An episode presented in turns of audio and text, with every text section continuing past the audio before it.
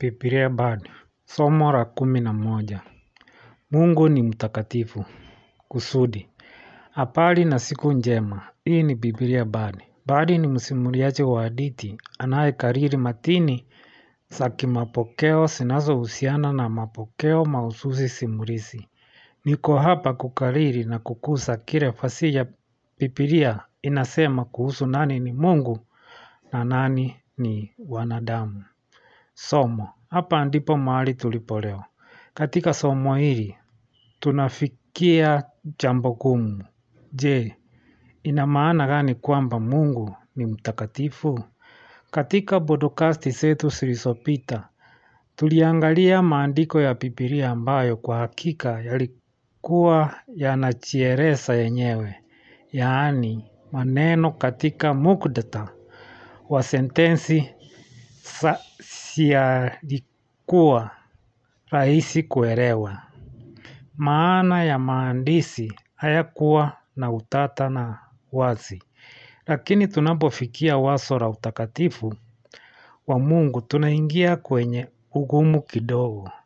Hiyo ni kwa sababu neno la Kiebrania Kodesh na neno linalolingana na hilo la Kigiriki Agosh yametafsiriwa katika neno la Kiingereza takatifu. Na neno hilo linatokana na maneno kutoka Kiingereza cha kale. Proto-Germanic, Old Norse, Old Frisian na Old Saxon miongoni mwa maneno mengine lugha za ulaya. Dhana ya takatifu katika lugha hizi za ulaya wakati mwingine inapingana na au tofauti na kile ambacho Biblia ina maana ya takatifu. Biblia Bard inakataa kunaswa katika mineti ya etimoloji kwa sababu tunaweza kuweka wazi kile ambacho Biblia ina maana inapotumia neno takatifu. Nini maana ya neno takatifu?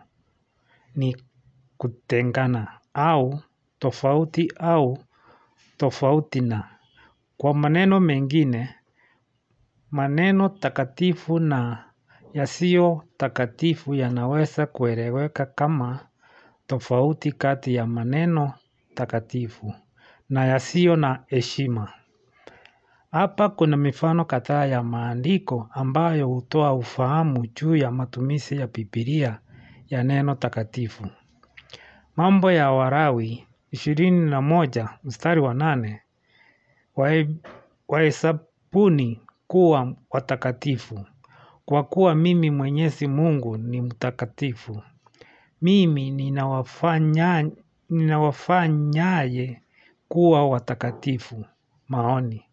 Andiko linasema kwamba mtu mtakatifu aliyejitenga na tofauti aitwaye Mungu anaweza kumbadilisha mwanadamu asiye mtakatifu na mchafu na kuwa mtu mtakatifu. Zaburi tisini na tisa mstari wa tano na tisa Mtukuzeni mwenyezi Mungu, Mungu wetu na kumwabudu chini ya kiti cha miguu yake. Yeye ni mtakatifu. Mtukuzeni mwenyezi Mungu, Mungu wetu. Msujudu katika mlima wake mtakatifu. Kwa maana mwenyezi Mungu, Mungu wetu ni mtakatifu. Maoni. Andiko hili linasisitiza kwamba hekalu la Mungu duniani si chochote zaidi ya kiti chake cha kuwekea miguu. Hekalu la Mungu limejengwa juu ya mlima mtakatifu lakini yeye ni mkuu zaidi kuliko hekalu au mlima anaosimama juu yake. Huenda dai hili lisionekane kuwa la maana sana katika wakati wetu. Lakini wakati lilipoandikwa liliashiria tofauti kubwa kati ya Mungu na Kiebrania na miungu ya kipagani. Waliokaa ndani na ambao uwepo wao ulifungiwa kwenye mahekalu yao ya ndani. Isaya sita mstari wa tatu. Mtakatifu, mtakatifu, mtakatifu ni bwana wa majeshi. Dunia yote imejaa utukufu wake.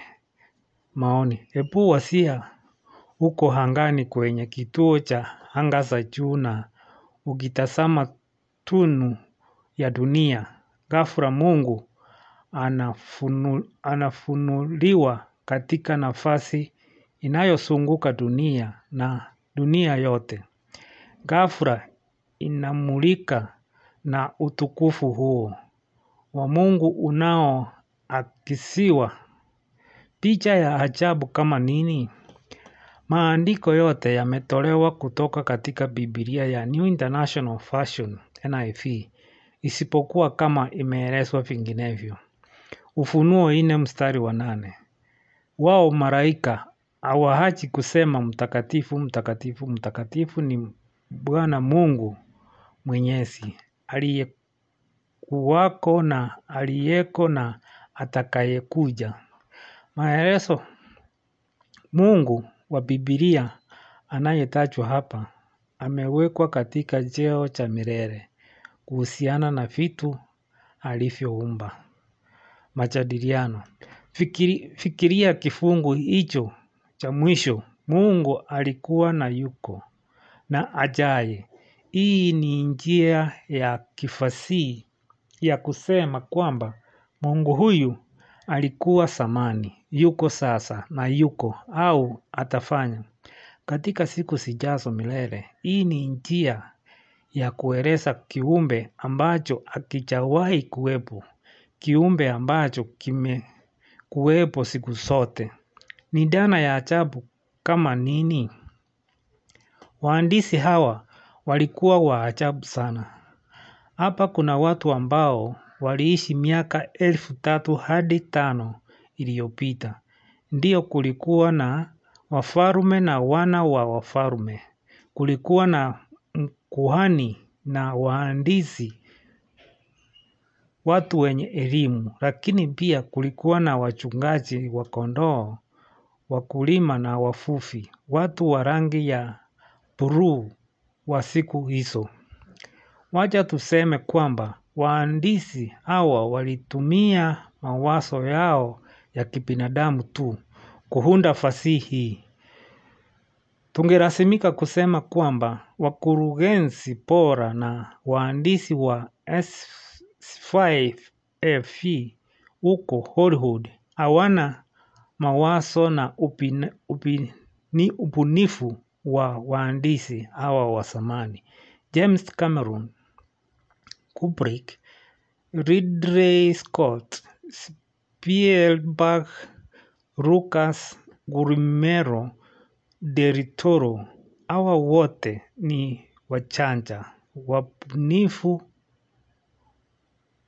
guys lakini hawana tu mawazo ya waandishi wa Biblia ambao waliunda dhana ya maono ya apocalypse. Kunaonekana kwa wageni, malaika wa mapepo, Wahandisi ambao teknolojia yao ilikuwa na wafu wa kukamata samaki bado walikuja na mashini zilizojaa macho ambazo malaika huruka kwa kutumia utazi pekee na hadithi zinazosonga na wanadamu na vilevile na maono ya umilele. Ni maandishi yenyewe, maudhui yenyewe ambayo yanawafanya baadhi ya wasomi wa siku hizi kujiuliza je, watu hawa walitunga tu mambo haya au kama vile Biblia inavyosema mara nyingi. Waliandika walichokiona katika maono au waliambiwa na viumbe wa kigeni mungu. Muhtasari, pamoja na maneno na misemo yote magumu, muktadha ni muhimu kuelewa maana. Maana kuu ya neno takatifu ni kujitenga. Kusema kama mafungo yote ya mfano yanavyosema kwamba mungu yuko tofauti ni kusema yale ambayo tayari tumekuwa tukiyarudia. Mungu si mwanadamu. Mungu ni roho. Mungu ana sifa za pekee. Zinazotia ndani nguvu zisizo na kikomo. Ujuzi usio na kikomo na uwepo wa kibinafsi kila mahali wakati huo huo. Sifa hizi za kuwa mungu zimemtenganisha na kumfanya kuwa tofauti na ubinadamu. Kusema kwamba mungu ni mtakatifu ni kumuona mungu kuwa amejitenga kwa njia ya ajabu sana. Hivi kwamba anastahili kuabudiwa.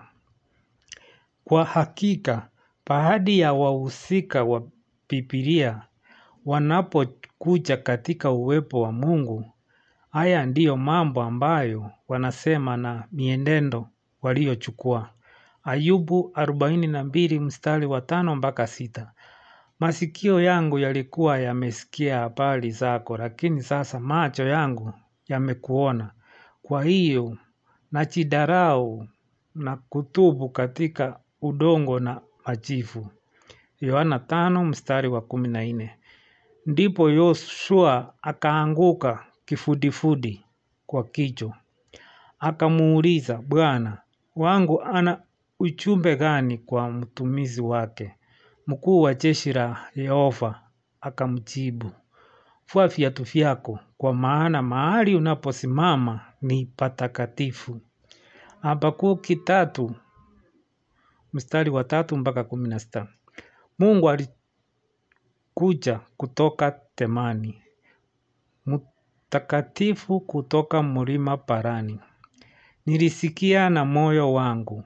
Akadunda midomo yangu ilitetemeka kwa sauti hiyo.